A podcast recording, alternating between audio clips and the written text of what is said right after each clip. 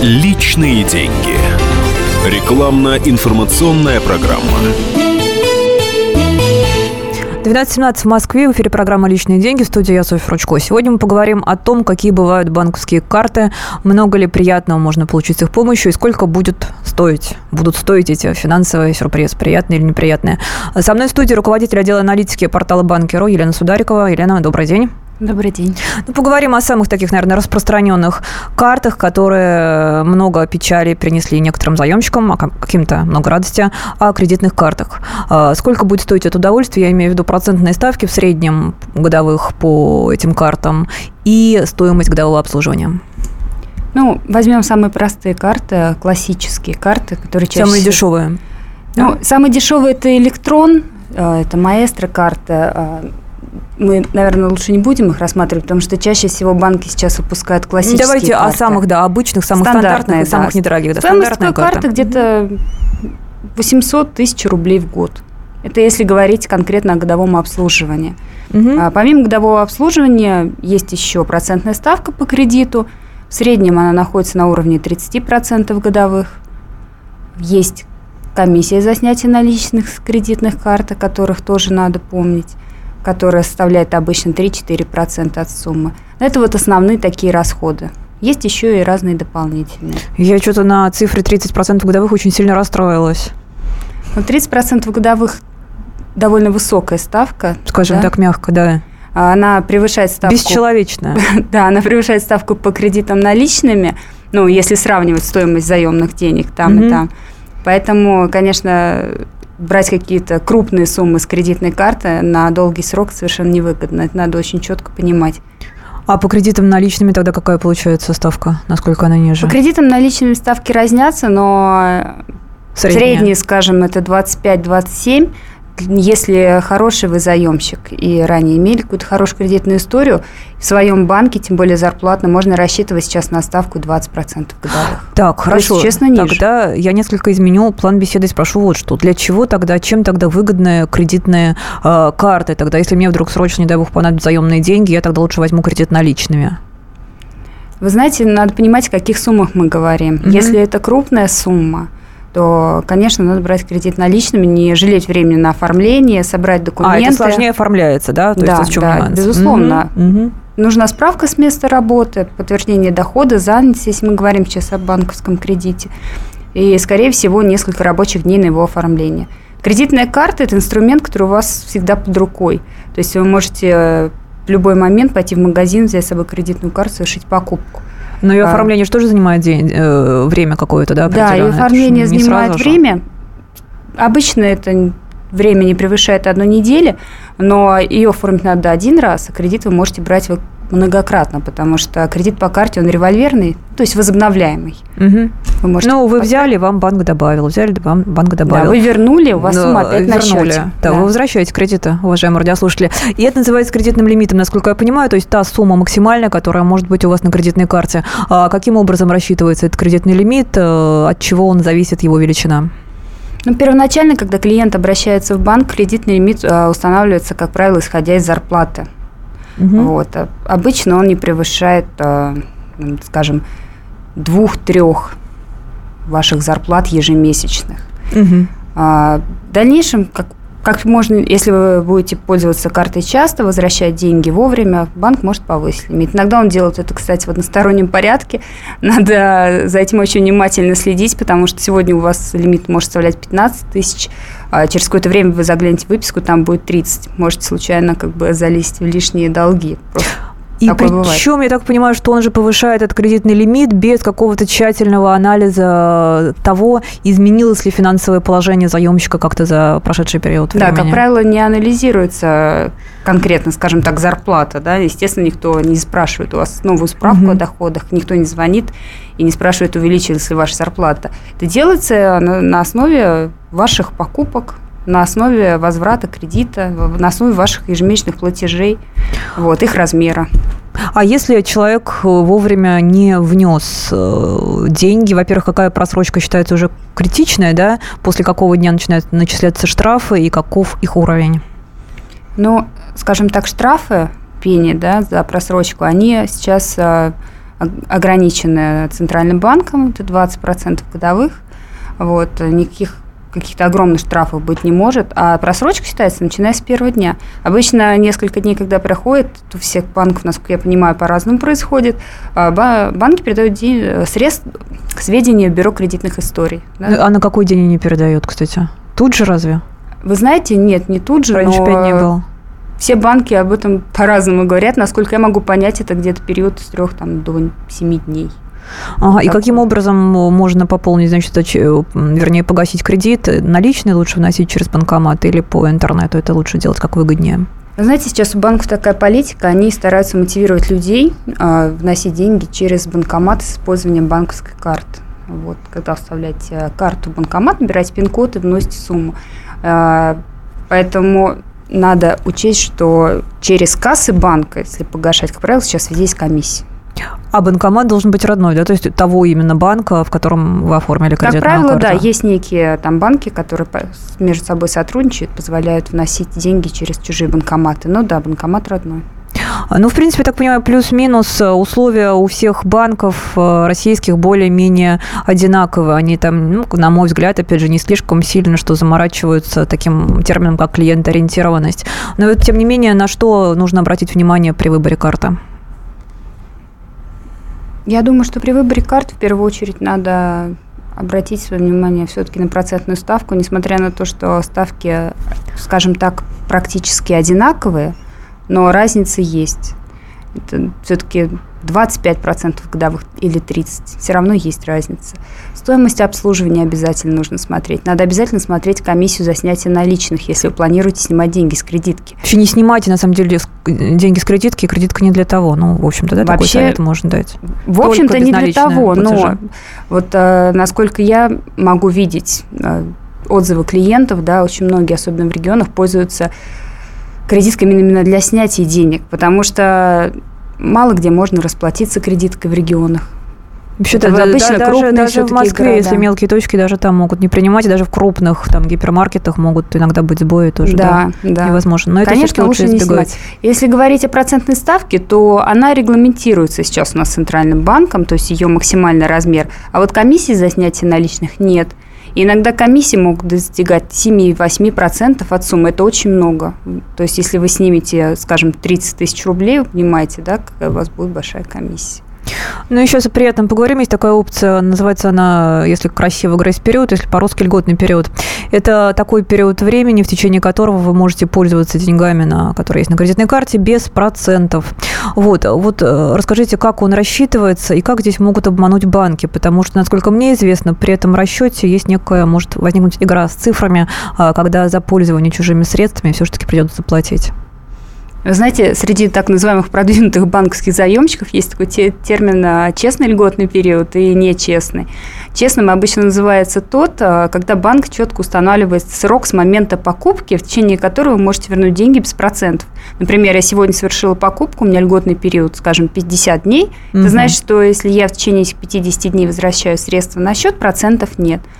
Вот. Но среди крупных банков, вообще среди многих банков – вот эти вот схемы по льготному периоду, они все очень разные. И э, очень часто льготный период отсчитывается не от даты покупки, а от, э, например, даты заключения договора. Или вот как устанавливают вам, например, ежемесячную дату платежа, пятое число, вот от этой даты. И в каждом банке это по-разному. Поэтому, если вы оформили кредитную карту и хотите пользоваться активно льготным периодом, надо всегда смотреть, до какой даты он у вас а, там, в каждом месяце четко продлен. Да? Для того, чтобы эту дату узнать, можете позвонить в банк или посмотреть выписку. Выписку банк ежемесячно направляет клиенту, может быть, по электронной почте, может быть, по обычной почте кому-то направляет. Или она всегда есть в интернет-банке, ее можно в любой момент посмотреть. Сейчас люди активно этим пользуются, это очень удобно. И в выписке в этой указана дата и сумма для того, чтобы можно было реализовать льготный период. Слушайте, а вот этих, может, есть такая статистика, вот этих честных э, грейс-периодов, их вообще много, ну, там, скажем, у нас честно работает 20% банков, 80% нечестно, ну, или наоборот какая-то пропорция другая? Я бы не сказала, что это честно или нечестно работают банки. А таких банков скорее мало Я бы сказала так. Я не вела такую статистику, можно, конечно, посмотреть, но Мне я думаю, что таких банков всего лишь э, на рынке там 10%, скажем так. Слушайте, а при, том, э, при всем том, как наши банкиры жаж, жаждут заработать как можно больше, зачем им нужен этот грейс-период, когда получается, что, в общем, заемщик пользуется как халявными такими деньгами, да, по сути-то? Для чего им это нужно? В чем Просто выгода? чтобы привлечь клиентов, некую лояльность проявить. И э, могу еще сказать, что какую-то статистику я смотрела от банков, всего лишь несколько процентов людей пользуются льготным периодом. Но... Вот, остальные все с него вылазят и платят процент к сожалению, невнимательны просто люди, не читают ни договоры, как-то немножко, наверное, тоже очень как-то безалаберно относятся к своим финансам. Сейчас прервемся на короткую рекламу выпуск новостей. Во второй части программы поговорим о том, как можно копить деньги с помощью карты и как можно получать назад часть потраченных в магазине денег. Здравствуйте. Я Евгений Беляков, заведующий отделом экономики газеты «Комсомольская правда». Я знаю почти все об экономике страны, личных финансах и время от времени даже играю на бирже. Но у меня нет миллиона долларов.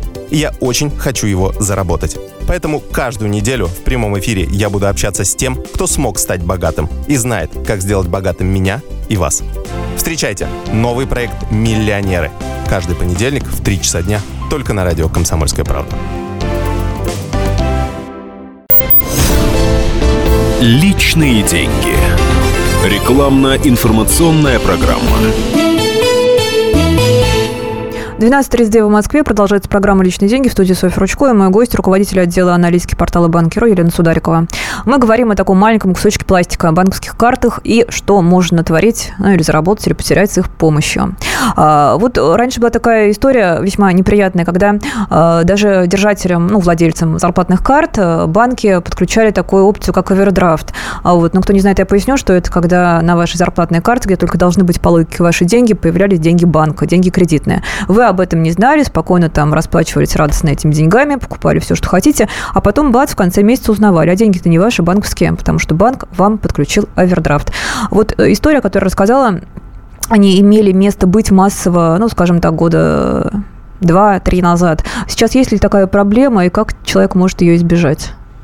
Ну да, есть такая проблема, если это можно назвать проблемой. Некоторые заемщики, э, скажем так, или держатели карт, они любят, когда им подключают э, овердрафт, чтобы иметь там в запасе некие деньги ну да, банка. они да. не знают об этом, им что-то бывает неприятно потом все это да. отдавать. Угу. Была такая проблема, причем, насколько помню, даже крупные банки не брезговали, да, вот такими вот какими-то непонятными способами дать клиенту заемные деньги. Я сейчас как раз о крупном тоже рассказывала, входящем в топ-3.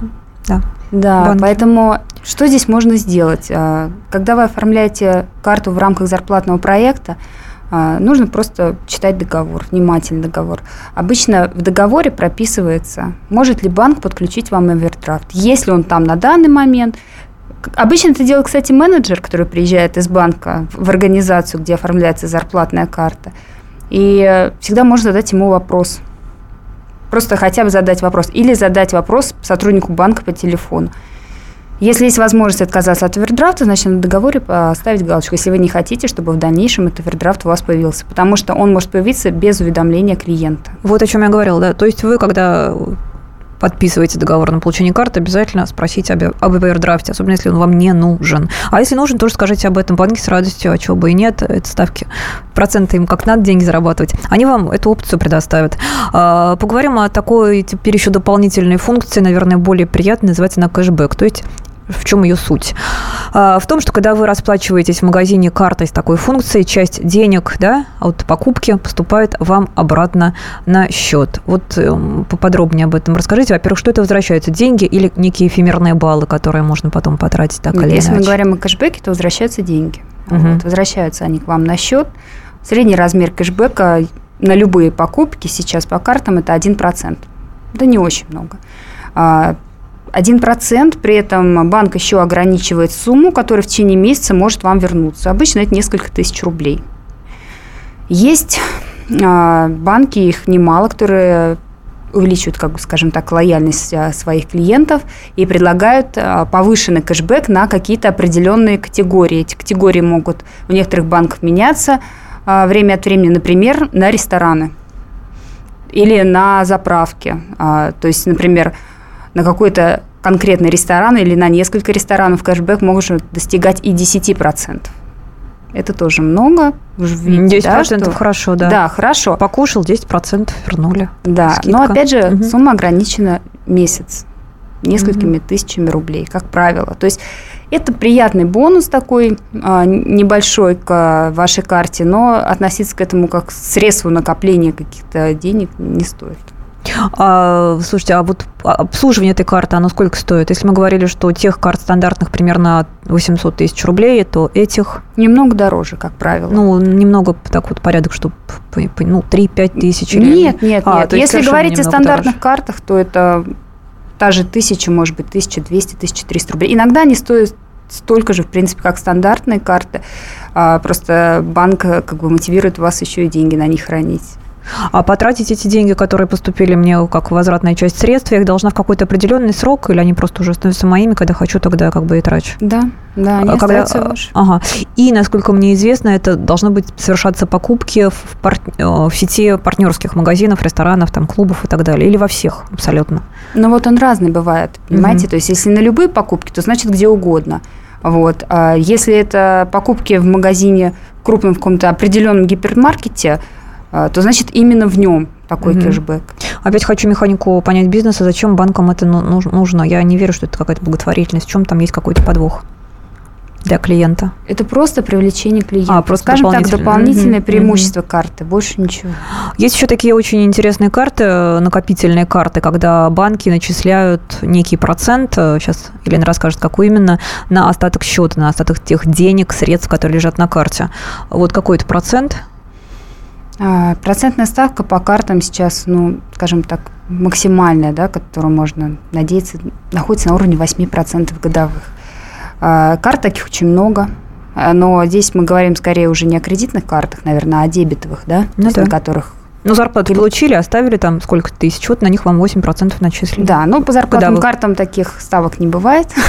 Это в основном какие-то дебетовые карты, которые можно просто открыть, придя в офис банка банк мотивирует хранить средства на своей карте. А проценты начисляются, как правило, в зависимости от суммы, которую вы храните на карте, иногда в зависимости от оборотов, то есть от количества и суммы покупок, которые вы совершаете в течение, ну, скажем, месяца. А банки сейчас позиционируют дебетовые карты как некий инструмент, который вы можете использовать вместо банковского вклада. При этом говорят о том, что это даже лучше, потому что можете в любой момент эти деньги снять, ими воспользоваться. А, не то, что вклад, да, вклад надо сначала прийти, закрыть, заказать средства и получить. Вот. Я тут не совсем согласна. Вот. Если немножко там зайти в другую тему, говорить о безопасности, мне кажется, что не стоит хранить свои сбережения, особенно в крупных размерах на банковской карте, которой вы ежедневно расплачиваетесь за какие-то товары и услуги небезопасно. Если вы хотите хранить крупную сумму, зарабатывать на этом процент, то все-таки лучше воспользоваться, мне кажется, вкладом. Ну или во всяком случае не той картой, которую вы повседневно, э, которую вы повседневно используете в каких-то магазинах. Согласна, есть только так, в качестве игрушки небольшие какие-то деньги, и на них небольшие такие же проценты.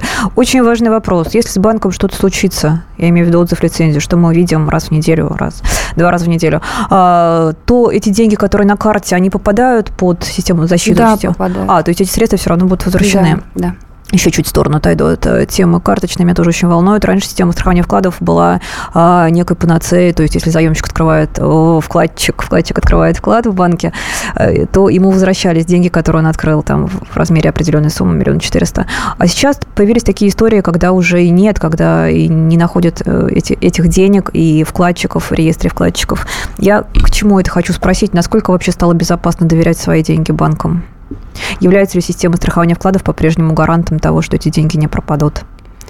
Вы знаете, конечно, она является гарантом. Вот, было Несмотря не... на эти истории, вот три Было банка, несколько, да, да случаев, 3, когда угу. вкладчики не обнаружили своих денег, то есть в реестре а, агентства по страхованию вкладов просто не оказалось а, их вкладов или не оказалось их сумм какие-то суммы были занижены.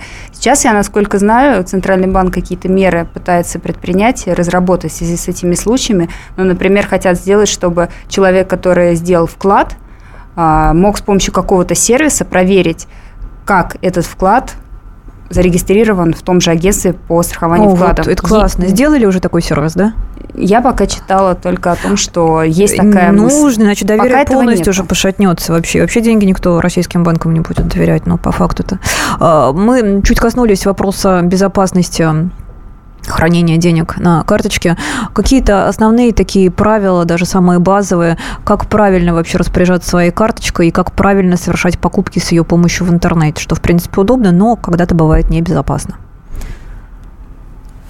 Ну, скажем так, есть основные правила, которые рекомендуется соблюдать. Это, во-первых, не расплачиваться картами на каких-то сайтах, которые могут оказаться а, ну, фишинговым, скажем так, когда а, какой-то маленький сайт, который предлагает а, супер дешевые цены на какие-то вещи, человек расплачивается там картой, а у него снимают с нее все деньги.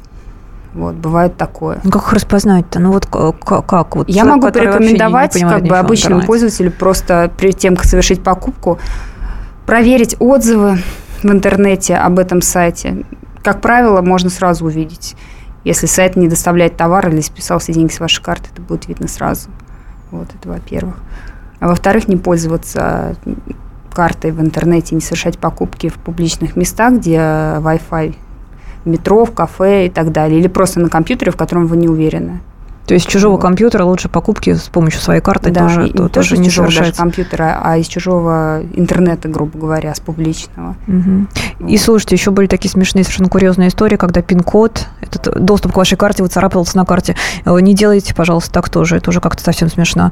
А, Время программы заканчивается. Спасибо. Руководитель отдела аналитики портала банкира Елена Сударикова провела нам краткий экскурс по миру банковских карт. Но все познается на, на практике. Если решите получить карту, внимательно читайте договор и расспрашивайте менеджеров, чтобы потом не было мучительно больно. Всем хорошего дня и до встречи. Личные деньги. Рекламно-информационная программа. Широчайшая сеть корреспондентов в России и за рубежом. Эксклюзивные репортажи из горячих точек. Десятки городов вещания и многомиллионная аудитория. Радио «Комсомольская правда».